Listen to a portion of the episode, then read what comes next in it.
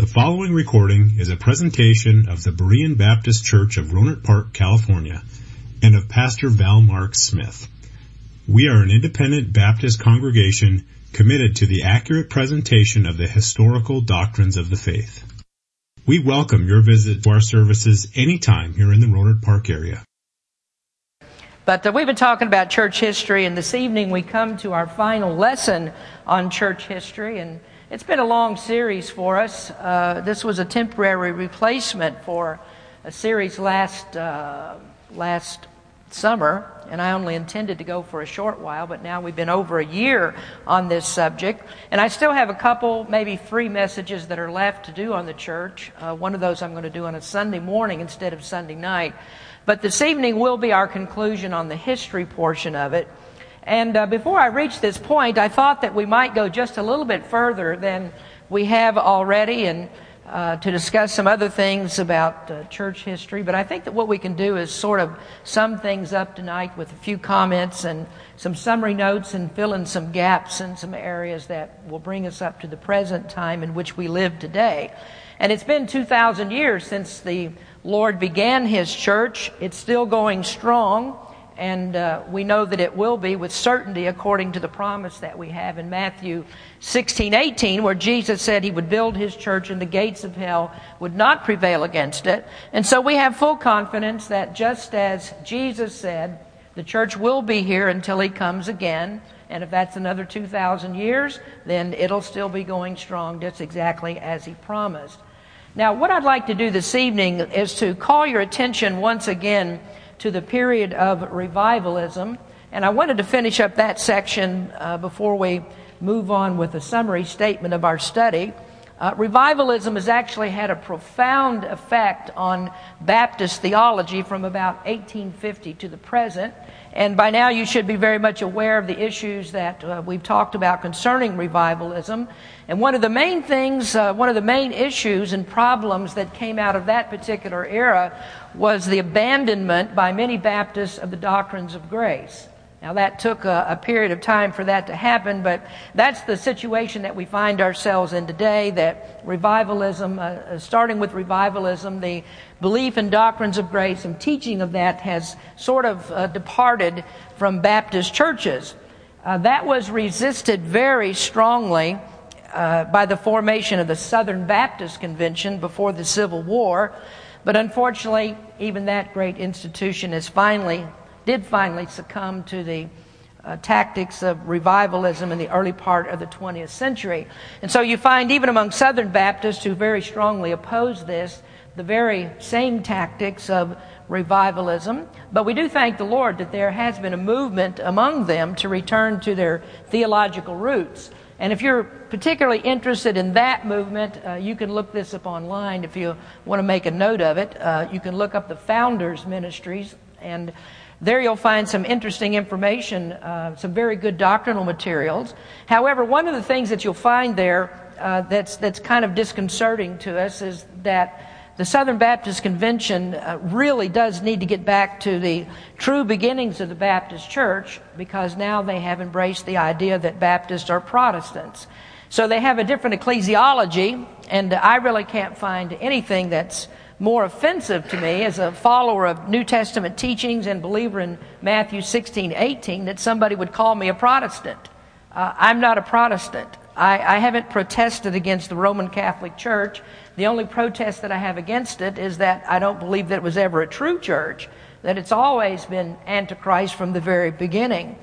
And then I might want to add this as well that in the very beginning part of our series on history, uh, we learn there what a true church is. What, what does it take to constitute a true church? And we've showed that Baptist churches can trace their history all the way back to the time of Christ and the apostles. And we weren't always called Baptist. Uh, we know that. We taught that.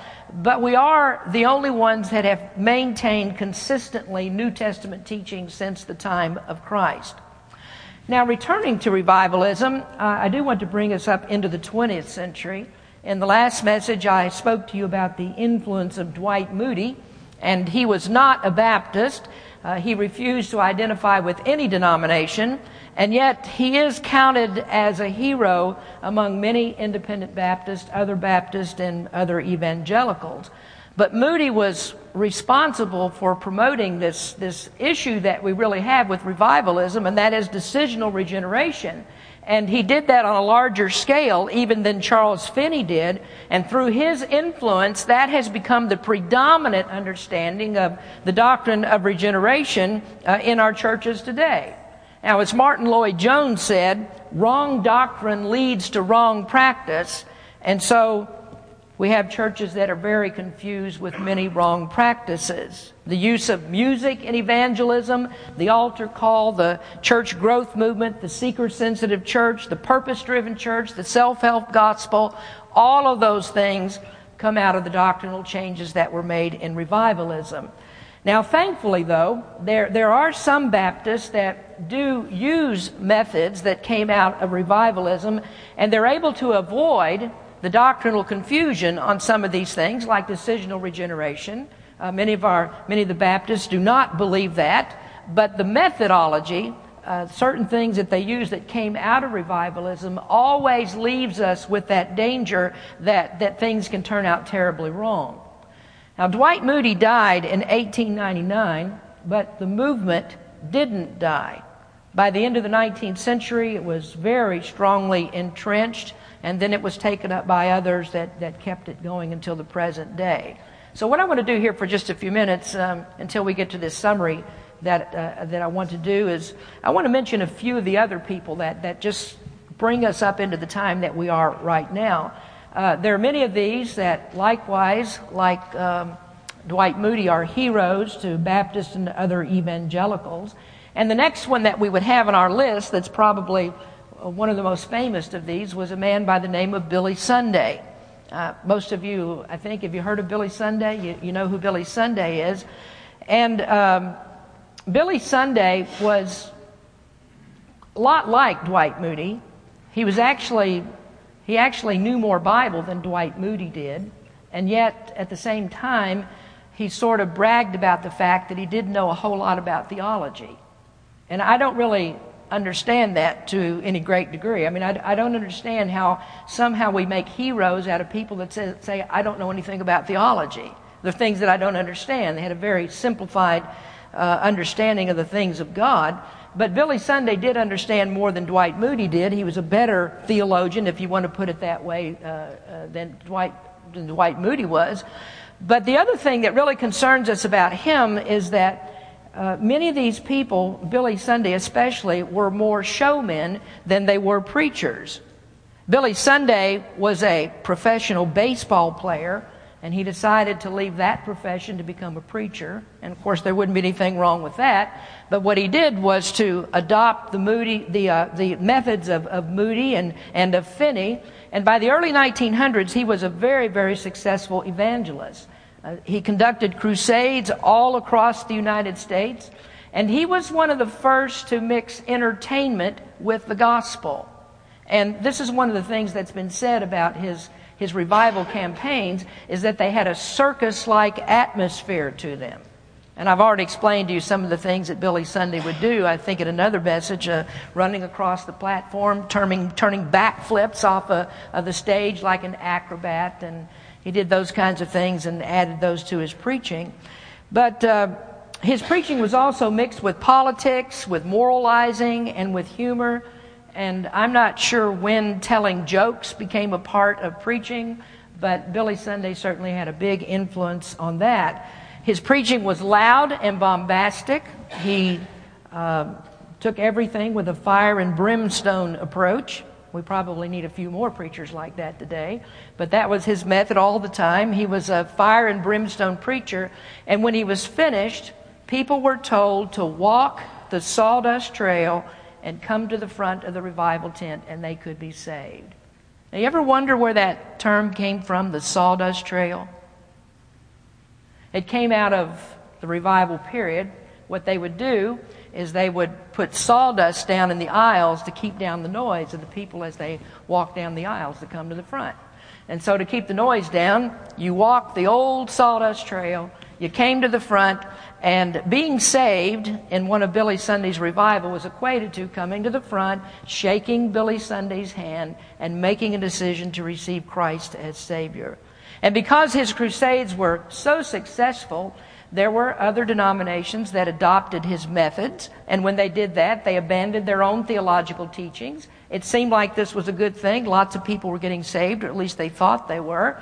And so many, many Baptists joined in with that. Uh, Billy Sunday, again, he's not a Baptist either, but people just loved old Billy Sunday. And I think that they failed to recognize that Sunday was nothing at all like the fundamentalists that we have today. He wasn't the separatist that fundamentalism is today. I mean, you would never hear Billy Sunday criticize Roman Catholicism. He was just like Moody on this, that he met with Roman Catholics as if they were evangelicals. Before his uh, campaign in Baltimore in 1916, he met with the cardinal of that uh, of, of, Baltimore, and, and I, I, think you know that that's the hierarchy of the Roman Catholic Church. We're talking hierarchy here, and and he met with him just like he was an evangelical, and that's that's practically nothing different than shaking hands with the Pope. Sunday would use decision cards, and when these were turned in at the end of the service and when everything was done, he had no trouble at all turning people back to different denominations, whether they might even be Unitarians and the Roman Catholic Church. I mean, that. Uh, that's some of the things that, that Sunday did. So he handed his converts right back over to people that preached a false gospel and were heretical teachers. So to me, it, it's hard to figure out how Baptists would get involved with something like that. How that, you know, churches put on plays about the life of Billy Sunday when those very same churches would not let Billy Sunday preach in their pulpit. I mean, they would be inconsistent if they did, because there's not a fundamental Baptist that I know that would let a, a, Roman Catholic sympathizer stand in the pulpit to preach to their people. Well, we just don't do things like that. But then I wonder why Baptists do other things, how they can invite a person like Dave Hunt to come and preach in their churches when Dave Hunt spent most of his time among the assemblies of God, among the Calvary Chapel, which got its start in the Jesus hippie movement of the 1960s. So I don't understand why Baptists do things like that, but as they say, politics makes strange bedfellows, and apparently religion does as well. Now, going on from there, Billy Sunday was in the era of another fundamentalist preacher by the name of J. Frank Norris.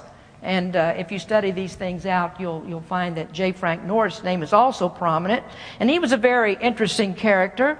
He was a flamboyant preacher that broke with the Southern Baptist Convention in the 1930s over theological liberalism. And he was a Baptist preacher that uh, was very heavily into politics, that dominated a lot of his preaching. But if you really want to read a, a captivating book about J. Frank Norris, pick up a copy of, of, this book. It's called The Shooting Salvationist. The Shooting Salvation. It's, it's by David Stokes. And um, you can, if you, if you have a Kindle or something, you can get rather cheaply on Kindle. But the interesting thing about it, it, it tells the story of a, of a um, investigation and a trial of a shooting when J. Frank Norris shot someone dead in the church office.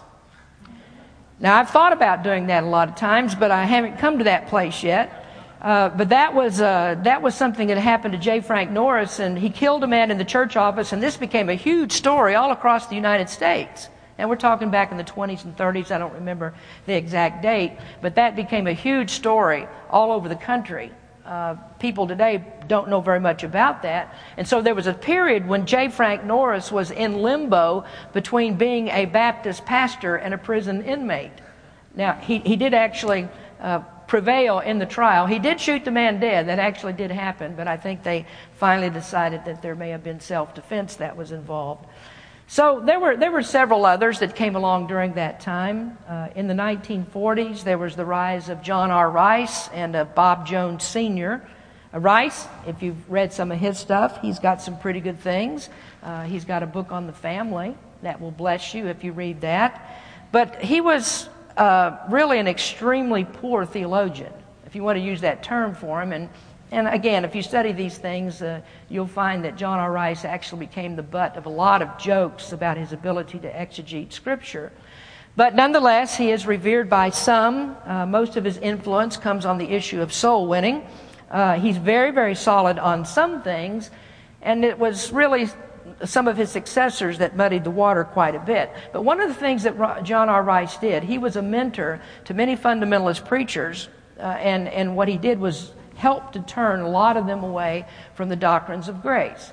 And if you ever pick up his book on the subject, you, you would be surprised at the caricature that he makes of us who believe in doctrines of grace because uh, he presents things that we really don't believe. Now, if you disagree with me on a doctrine, that's fine. We can talk that over. If you're going to disagree with me and write a book about it, I think that you want to find out what it is that I actually believe and deal with that rather than building some kind of a straw man that you can uh, tear down. Uh, and, and, that's essentially what I think that John R. Rice does in his book. So if he presented a fair, um, a fair representation of the doctrines that we believe, that would be all right. We can disagree and we can go on. But I don't think that he did that. But, uh, but of all of those, uh, we, we talk about uh, John R. Rice, uh, Bob Jones Sr., and, but of all of those, the one who is the most influential that came out of that time, the one who has influenced more Baptists and the whole nation than any other person in modern history, is Billy Graham. Uh, Billy Graham has been counselor to presidents. He's called America's pastor. And he's the biggest of all because he came along at a time when there's easy travel, when you had television, and so he could be broadcast and could travel all over the world to conduct crusades all over this world. And I think most of you are familiar with Billy Graham, so I don't really need to say a whole lot about him. But Billy Graham took decisional regeneration to, to another level.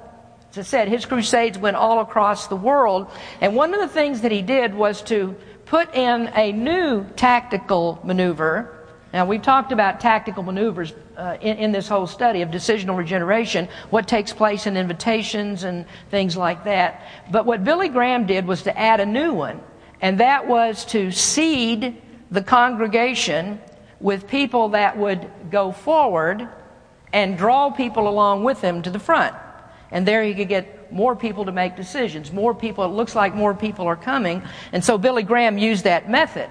He also uh, collaborated with Catholics and Roman Catholics. He turns, turns people, and they still do this, they turn them over to denominations for counseling that are wrong on the doctrine of salvation. And sometime uh, you might want to, when Susan, Susan Irvine, Suzanne Irvine is here, you might talk with her. She has a story to tell about um, going forward at a Billy Graham crusade and actually had to lead the Billy Graham crusade worker to Christ. I think that was kind of an interesting story. Uh, but also, we're familiar with Graham's belief that you don't actually have to believe in Jesus Christ to be saved. That if you are sincere in what you believe, he says that the grace of God is big enough to include you. Now, if you're taking notes on this, this is important because this is what is called the wider mercy view the wider mercy view. And that's agreed upon by uh, Universalists, it's agreed upon by many Roman Catholics, and so on. But that doctrine is heretical to the gospel of Jesus Christ. I mean, that, that would be like the Apostle Paul saying to the Judaizers that, well, it's okay if you believe in circumcision for salvation. If you're really sincere about that, then that's okay. The grace of God is big enough to include you because you're honestly trying. You're, you're really trying hard and, and you, want to, you want to do what's right. So God's grace is able to include you. But the apostle Paul, you know, he talked about the sincerity of the Jews. There's none that were more sincere than them. And yet he said if they continue in that belief, they're cursed. So we could never go along with that. But there are many Baptists that embrace Billy Graham. Generally, fundamentalists don't embrace him, and that's because of his friendliness with the Pope and also because of this wider mercy belief. So fundamentalists uh, wouldn't go along with Billy Graham. But he is considered to be America's pastor, and I suppose that he will be until he dies, and then that mantle will fall on Joel Osteen. And that tells you how far that revivalism has brought this country. And then there's another thing about Graham uh, some think that his belief in wider mercy was a, a new, new thing that he came to. Later in life, when he wasn't thinking so clearly, and I've actually heard this excuse, that he wasn't thinking so clearly and, uh, and, uh, in, in his pragmatism and so forth, he decided to adopt this view of wider mercy. Well, when that got going, uh, Robert Schuller, also a heretic, was very surprised to hear Billy Graham say what he said about this. Uh, and so the Billy Graham Evangelistic Association came out with a, with a statement about this in which they said, no, this is not a more recent adoption of a view by Billy Graham, but rather he was teaching these things as, and believed them, whether he taught them or not, I'm not sure. I don't actually, uh, have not actually heard him say it, but they said that back in the 1960s, he believed this. In the early 1960s, he believed this very same thing. So, all of this stuff that we've been talking about, th- this is the fallout of revivalism. When you change regeneration, what you've done is to affect the whole doctrinal landscape. And the really sad part of this is that Baptists have kept that alive. And if we're ever going to see a, an improvement here, what we have to do is to reverse things, reverse the downward trend, and that's to go back to pre revivalism doctrines. But thankfully, we still have this promise in Matthew 16, 18, our text, and there are still Baptist churches that haven't gone for those things. And so we still have some pre revivalism Baptist. And I'm thankful that we can include the Berean Baptist Church in that group. Now, let me also say this, unless you misunderstand, because I think it's easy sometimes to misunderstand the points that I'm trying to make. And that is that very early, way back in the early part of the study, we went over the marks of a true church. There are many Baptists that do not agree with us entirely, and those churches are still true churches of the Lord Jesus Christ. What I don't want to do is to tear down churches that have a, a difference of opinion. They might disagree on some of our doctrine. Now, some of them aren't as kind to us about that. But what we won't do, we're not going to return the same kind of vitriol to some of these people by calling them heretics. I'm not going to do that. We love good Baptist people. We can fellowship with people that have a difference of opinion on certain doctrines. We might be in disagreement, but that doesn't affect that we're, that we're true churches of the Lord Jesus Christ. And as I say, they might not be as kind to us over these particular doctrines, but uh, I am happy to say that there is a movement, as I've mentioned, there is a movement among some of the fundamental Baptists to return to the position that we have. They have rejected easy believism. They've seen the influence of men like Jack Hyles, who pushed the envelope towards decisional regeneration, and so they have rejected that. And as they reject it, they look more towards the doctrines of grace. Now, they aren't there yet in their thinking, they haven't come all the way, but they can read history. They can read history just like we do, and they can see that they are not where the Baptist church has been. And so we're thankful that there are some of them that do reevaluate that and they're looking at it. And I think if the Lord tarries, uh, this is the way that He works. Uh, you have these periods where people go off on their doctrines, and then the Lord blesses, and then there's a revival, and there's, and there's a return to the doctrines that uh, Baptists have taught. So I think very, we might very well see that again, that we'll see more people returning to old time Baptist doctrines. Now, what I had intended to do was that we would look at some other movements, that we would talk about other groups and where they got their start, the charismatic movement, the Pentecostals, and so on. Those are 20th century inventions, and they've certainly had their effect. I mean, when you have a, a broadcasting network like TBN that spews pure heresy across the world 24 hours a day, then you can well expect that they're going to have an effect.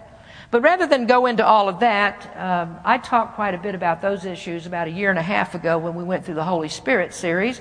So I'm not going to go over that again. And if you would like more information on that particular thing, I would strongly recommend that you get the book Strange Fire, which is a new book that was written by John MacArthur after the Strange Fire Conference um, um, about a year or so ago, or I think it's when it was. And that's a very good book, and that'll help you to understand more about the beginnings of the charismatic movement and all of those things.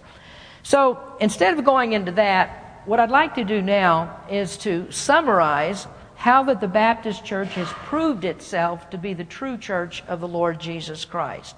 So this will be uh, this will be the ending of the series on church history, and uh, W. A. Jarrell calls these the test of fruits. Now, if you haven't heard the name W. A. Jarrell, he's a Baptist historian from the 19th century. I don't know if he's any any relation to Tabor or not. Not that you know of. He probably wouldn't claim you either, so that's all right. Uh, no, Brother Tabor's a good man. I just joke with Brother Tabor. He's a good man. If he's related to W.A. Jarrell, more power to you. I hope that you are. But anyway, he was a good Baptist historian. And uh, he calls these the test of fruits. Jesus said in Matthew chapter 7, A good tree cannot bring forth evil fruit, neither can a corrupt tree bring forth good fruit. Every tree that bringeth not forth good fruit is hewn down and cast into the fire. Wherefore, by their fruits ye shall know them. And so we should be able to look at a church and tell if that church that claims to be a true church is actually a true church. Now, what I've done here is to take a few ideas from W.A. Jarrell, and I'll talk about them and I'll throw in some different things of my own. So we'll share a few thoughts here about uh, the, the test of the fruits of the Baptist church. And as I said, this will be the, the close of our series on history. Now, there are a lot of these, but what I'm going to do is I'm going to stick to eight of them tonight. And you don't have to worry because they're going to go rather quickly. So we're not going to be here a long, long time. Number one on my list, number, number one, the test of the fruits of a Baptist church is that Baptists have been truer to the great doctrines of Christianity than any other church. Baptists have been truer to the great doctrines of Christianity than any other church. Now, when you examine New Testament doctrine from the top to the bottom, what you'll find is a remarkable consistency among Baptists that Baptists have stuck to New Testament teaching. We haven't added doctrines. We haven't subtracted doctrines. We're not in the business of making up new things that we don't find in the Scriptures. We, we go by the Scriptures.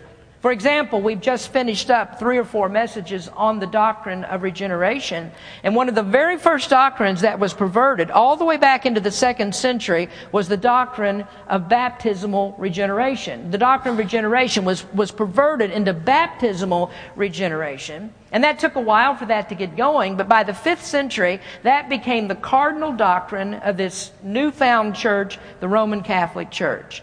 Now, today, in almost every church that you can mention, there is some kind of an error about baptism. Either baptism saves us, or baptism is a, is a sacrament, baptism conveys grace, or that infants are to be baptized. And it seems like the only church that doesn't teach those kinds of things is the one that has Baptist, baptism in its name, and we're the only ones that don't teach the perversions of the doctrine of baptism. Seems a little bit strange, but we have baptism in our name, but we know what baptism means. We know what baptism stands for, and we know that it doesn't have anything to do with salvation. So Baptists have always stood against that error all of this time, not, not giving in to so-called Christendom who's pressured us, tried to pressure us by torture and by death to get us to change that doctrine. Now, Baptists have lost their lives. More Baptists have lost their lives on the issue of baptism than any other doctrine. You go back to the Middle Ages and beyond that, and through the Inquisition and all of that, baptism was one of the central doctrines that, that, that people were killed for. What do you believe about baptism? And Baptists have always stood for the truth of the Word of God on that. And then there's the doctrine of justification. The Protestant Reformation came along after the church was 1500 years old, and the main thing that the Protestant Reformation did was to try to restore the biblical doctrine of justification. But what about the Baptist? Well, when, when Martin Luther was just getting that right, Baptists were there all of the time preaching that we are justified by faith in Jesus Christ alone. Catholicism had perverted it. The Protestants had pains with it, trying to bring it out again. The Baptists were always preaching it. See, what Baptists have never done, we've never confused sanctification with justification. Now, I hope you understand what the issue there is. That if you confuse sanctification with justification, what you'll end up with is a work salvation. That the way that you're justified with God is by the things that you do, and that confuses sanctification and justification. But what Baptists have always done, they've kept these doctrines, we've kept these doctrines in their proper order regeneration and justification and sanctification, and we've always taught them exactly like the Bible teaches them. Now, secondly, Baptists have always rejected infant baptism. And that goes along with our consistency on baptism, but I thought that we ought to make a particular point out of this separately because Baptists are the only major denomination that has kept infants away from the New Testament ordinance of baptism. Now, Roman Catholics and Lutherans make infant baptism a part of salvation. That, that of course, is the error of baptismal regeneration that we just discussed. And they believe that the, the, the sooner that you baptize, the better it saves, so why wouldn't you baptize infants? That only makes sense. And then there are others. Uh, there are Protestants like Presbyterians in the Reformed churches and the Methodist churches that uh, they also baptize infants, but they don't do it in order for regeneration. They baptize an infant to bring that infant into a covenant relationship with a promise of regeneration, and by doing that, they bring the infant into what they call the visible church. That leads me to point number three, which that Baptists have always maintained a regenerate church membership. So we're not going to baptize babies because they're not regenerated. Baptism is for believers only, and that's necessary so that we don't fill up the church with unregenerate people. You see, the church is the body of the Lord Jesus Christ, and you cannot be joined to Christ except by faith. And baptism is a symbolism of that faith. Baptism is, baptism is actually symbolism of the gospel, and the Baptists are the only ones who have kept the symbol distinct from the real thing. The symbol just represents the real thing, it's not the real thing. And so the symbol actually signifies, or it must signify, the thing that uh, actually represents, rather, the thing that is signified, so that there is no faith. If there is no faith in the burial, death, burial, and resurrection of Christ, then there can't be a symbol. And so when faith is present, that's when we know that the person that we baptize and bring into the church has been changed by the Holy Spirit. Now, when infants are baptized and brought into the church, they are raised or brought up in the church without regeneration. And so, what you do is you fill up the church with unbelievers. And when that happens, you can't do anything but deaden the spirituality of the church and eventually kill it.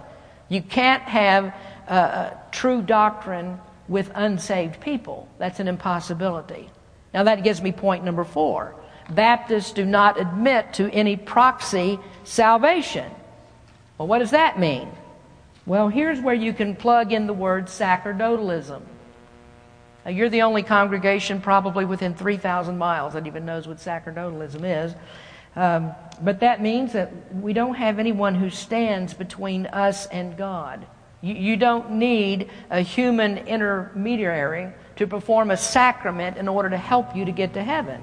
And this is one of the reasons that we would never agree with infant baptism or Baptist, uh, baptism regeneration in general, because that means there must be an administrator, and the administrator becomes indispensable for your salvation. So that puts somebody between you and God. Now, what we believe that salvation is simply a matter of the conscience. Salvation is between you and God alone. And we reject decisional regeneration on that same basis because it doesn't take the persuasion of a preacher or some kind of fantastic tactical maneuver in order to convince you to turn from unbelief to belief. It's the Holy Spirit that regenerates. And that's the work of God and God alone. Number five, Baptists have never been persecutors. Now, the issue of soul liberty that keeps us from baptizing infants also keeps us from being persecutors. That's one of our true, true fruits. We, we don't believe that persecution would actually benefit the Christian religion at all. And the reason that we don't is because none of us has the power to make Christians. We've never been a part of a government that established a state church. And in places and times where the Baptist people were the predominant religious party, we've never forced anyone to accept Baptist beliefs. You can't force people to believe if you believe salvation is a matter of conscience. It's not a matter of outward conformity. And that's what a work salvation is it's the outward conformity. And we don't believe that that has any part of salvation. Number six is that Baptists have always had strict loyalty to the Bible. The Bible is our only rule of faith and practice. Uh, as I said earlier, we don't make laws, we don't make canon laws, we don't add any doctrine or practice that's beyond Scripture or supersedes Scripture. We love the Bible. And so we're very careful with the translation of Scripture and also the use of the Scriptures. Now, for example, there are very few denominations that still use the King James Version. Now, there are many Baptists that don't either, of course, but there's a large group of Baptists that, that insist that we're not going to use anything other than the King James. And we're very careful about the Bible. We do believe that God preserves His Word. We believe that the original autographs penned by those authors of the New Testament, that, that those words were inspired by the Holy Spirit of God. But we also go a step further in believing that the translation that God has given us has been preserved so that we can say that it's dependable, that we actually do have the Word of God in our hands, even though we don't have those original copies, the original ones that were penned by the authors of the New Testament. So it's been, pre- in Old Testament, it's been preserved for us so that we have the Word of God today. And then to make another statement, and I don't know, some of you might stew a little bit about this, but I'll say it anyway. We do not make the Bible God. We worship the God of the Bible. We don't worship the Bible. Now, our belief in the Bible alone has led us to promote the reading and study of Scripture and the translation of it into the common language of the people. Well, that's one of the things that Roman Catholicism strongly resisted. They wanted to keep the Bible out of the hands of the people. And so when John Wycliffe came along and he made his translation uh, into Middle English so that the common people could understand it, he ran afoul of the Roman Catholic Church. And so what they did was they booted him out. And you know the story how that later they dug up the bones of Wycliffe after he died and they, they, they burned his bones and threw them into the river. So they've always stood against the, the use of Scripture, but Baptists have always felt like there's no threat at all to the, for every believer to read the Bible. I mean, as a preacher of the gospel of Jesus Christ, I have, I have no fear at all that you're going to pick up the Bible and read about the things that I teach you, and, and you decide for yourself whether I'm teaching you the truth. You, you try to understand the Scripture. We, we think that every believer can be guided by the Holy Spirit in the interpretation of Scripture. So we don't think that you actually need preachers to teach the Bible because you can't understand it but you need preachers to help you or to aid you in your understanding of, the, of your own diligent study of the Word of God. And so that's why I encourage it. take notes, read more, see if what I teach you is actually correct. Then, number seven, Baptist fathered modern missions. Isn't that the great commission that God has given to the church to go and evangelize? Well, Baptist fathered modern mission. That's a wonderful fruit.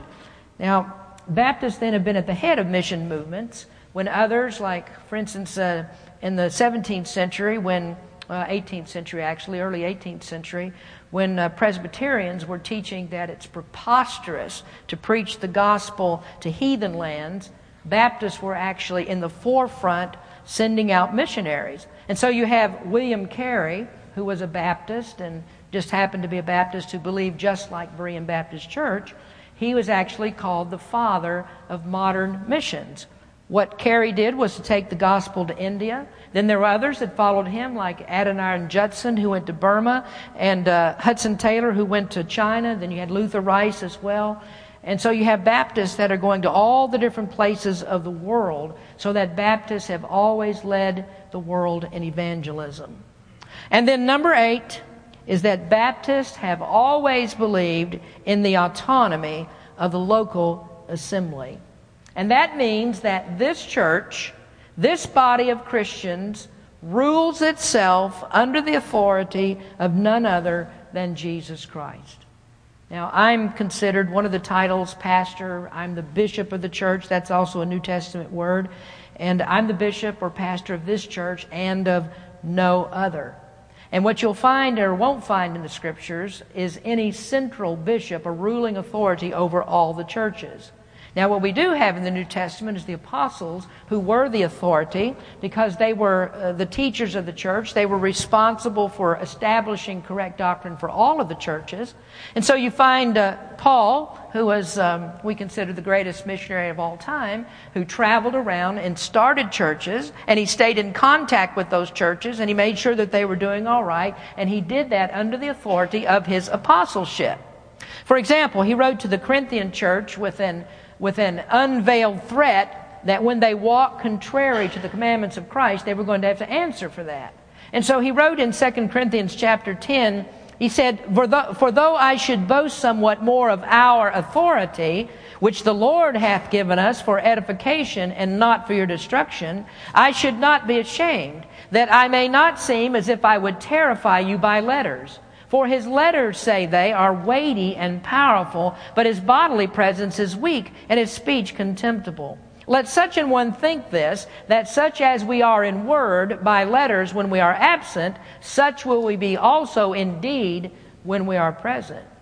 And what Paul is telling them there, that if they think that his letters were strong, then they should wait until he gets there. Because if they had not corrected the problems, his personal presence was going to be a real problem for them. It wasn't pleasant. So Paul was an authority over churches, an authority over all churches. But that authority that he had over churches has never been transmitted to anyone else. We don't see that anymore in, in, in, in the church in the New Testament. And so when the doctrine was established, the leaders of the local assembly, they had the responsibility of keeping that doctrine. So when you come to the book of Revelation, and there you see Jesus is addressing in those second and third chapters the, the seven churches of Asia, he addresses the pastors of those churches, and what you don't see him doing is saying, What? You mean the Bishop of Rome didn't tell you about this? No, you don't find that. He addresses each individual pastor because they had authority over that particular church. So, what we don't have is apostolic succession. And what Baptists have always done is we've maintained the independence of each assembly so that for 2,000 years now we've never had a central ruling bishop. There is no synod, there is no presbytery, there is no council, there is no ruling board, there's no pastor of any other church that has authority over this Baptist church or any other Baptist church except his own. And as far as I know, there aren't any major denominations that don't have some ruling authority. But I don't find any Baptist groups that do. Now, that's important, what we won't do. We won't try to rule other churches, but it's also important what we will do. And what we will do is that we've always practiced cooperation among Baptist churches. Now, in our church in Kentucky, we had many like minded churches that were in our fellowship. Uh, we were the same in doctrine, and so we had a cooperative fellowship. And so we would get together and we would promote the same causes. For instance, uh, a Christian school. Uh, the Christian school that we had was not run by one church, but was run by many Baptist churches that had come together to, to start a Christian school. We supported common missionaries, we had Bible conferences together, and, and importantly, what we also did was to help the other churches maintain a pure membership. Now, let me explain to you how that's done because we don't see much of this today. But if you were a member of one of these, one of our cooperating Baptist churches, and you had some kind of a problem, like you have an immoral lifestyle, or you've committed some particular sin for which you ought to be put out of a church, then what you couldn't do was to go and join another one of the churches that was in that same cooperating fellowship. What you would have to do is that you would have to go back to the church that you were a member of, and you would have to repent of your sin and make things right with that church, and then you could go and apply for membership in one of the other churches that were in that fellowship. And if you hadn't done that, there was really no hope of getting in. And what we did then was we, we protected each other from unknowingly receiving a member that would actually be a troublemaker. And then what we also did was we protected each other in baptisms. That if there was a church that was known for accepting improper baptisms, then uh, the other churches would not accept that church's transfers into their church, and uh, we would stop fellowshipping with that church that wasn't practicing baptism right. So, to combat the problem, members that were coming from these other churches had to submit themselves for rebaptism unless they could show that their baptism came before that church went into error or they had transferred their membership to that church from a church that was right on baptism. Now, that might seem a little convoluted for you and a little bit hard to, to follow, but those are the kinds of things that you can do when you have many churches that are closely knit together in a strong fellowship. And so, what we would do is we would protect each other in those ways. Well, you might ask them, well, what do we do here? Uh, how do we deal with these issues now? And I would have to say to you that we do the best that we can. We have people that come to us from all different sorts of Baptist churches that we don't really know anything about. And what we can't do is we can't go and check out the doctrine of every single Baptist church. And even if we did, I'm not sure how helpful that would be because the doctrines of today may not be the doctrines of yesterday in a particular church. So what we do is we just leave that up to the Lord. We do the very best that we can in this, and if should we, should we make a mistake, what usually happens is a person who's not right on these issues will either leave the church or they'll actually become right if they want to become a member here. So today, uh, among churches like Berean and other fundamental Baptist churches, uh, we're the only ones that still maintain this belief in a local visible assembly and that baptism is under the authority of New Testament Baptist churches. And we take that right out of the New Testament. And the New Testament was good 2,000 years ago, and we still believe that the New Testament is good for us today. So, those are just some of the things that you can think about and uh, you can appreciate about Baptist that we bear the fruits of a New Testament church. Now, some people think, well, what you're talking about there, you're being a very arrogant person. I talked a little bit about this in in forum class this morning, they would say, Oh, you're being a very arrogant person because you believe that Baptists are the only ones that right are right, and Baptists are the only people that are going to be in heaven. But you and I and Mrs. Rico, we all know that uh, Baptists are not the only ones that are going to be in heaven. But anybody who has believed in Jesus Christ, they have Him as their Savior and faith alone in Him, they're going to be in heaven. But that's not the same as being in the right church here on the earth. There are many different churches, and not all of them are right, even though they have saved people in them. And so we're very careful about this particular thing. And it's not strange that we should believe that we're the true church, because if we didn't, then what we would do, we would go seek the true church. We would try to find out what that church is, or at least what we would do is change the doctrines of our church so they'd fall in line with New Testament Christianity. So it's not an arrogant belief, it's a logical belief. This is exactly what we should believe in our church, that we are teaching the truth and that we are adhering to New Testament doctrine. So, what happens then when a person's looking for a, for a church? What should they do? Well, what they should do is to look for a place that has these particular fruits that I'm talking about. Can they claim that they have these fruits? And if they can, and if they can show that, then we know that they are a New Testament church or a church of the Lord Jesus Christ. So again, not an arrogant belief, it's a logical belief because of what Matthew 16, 18 says. And I say also unto thee that thou art Peter, and upon this rock I will build my church, and the gates of hell shall not prevail against it. So that concludes our study. I hope that it's been profitable for you. And uh, if I haven't answered all of your questions about church history, if you're still awake, that is, and I haven't ans- uh, answered all of your questions, maybe what we might do in some future point is uh, I might even consider having a Sunday morning or a Sunday evening forum class on Baptist history, and we can just sit here and talk about other questions that you might have about it. We might do that one night. But uh, as far as we're concerned right now, that concludes the history portion of it. And I'll give you a, a couple more messages on some topics that I want to talk about in the next few weeks. All right, let's go to the Lord in prayer. Father, we do thank you for this time that we've had to spend together, and we thank you for the study that we've had on church history and how important that it is. And we're thankful, Lord, that there is a, there is a record there, there is a history that we can claim for Baptist churches. We start with the New Testament and we look for the identifying marks there. And then we go through history and we find those groups of people that have adhered to that New Testament doctrine.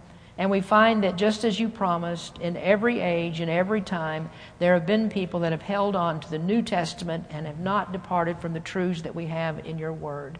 And we thank you, Lord, that uh, we can claim tonight that in the Berean Baptist Church that we do believe what you've taught in the New Testament, what the apostles have taught. We don't want to change anything. We don't want to add anything. We don't want to put our opinions in. We simply want to know what does the Bible say and believe the Bible. So we thank you, Lord, for the fellowship that we have here. Bless your people. We give you the praise. In Jesus' name we pray. Amen. Thank you for listening to this presentation of the Berean Baptist Church of Rohnert Park, California. If you would like further information about our church, please feel free to call us at area code 707-584-7275 or write to us at Berean Baptist Church, 6298 Country Club Drive, Rohnert Park, California, 94928. Additionally, you may visit us on the World Wide Web at www.bbaptist.org.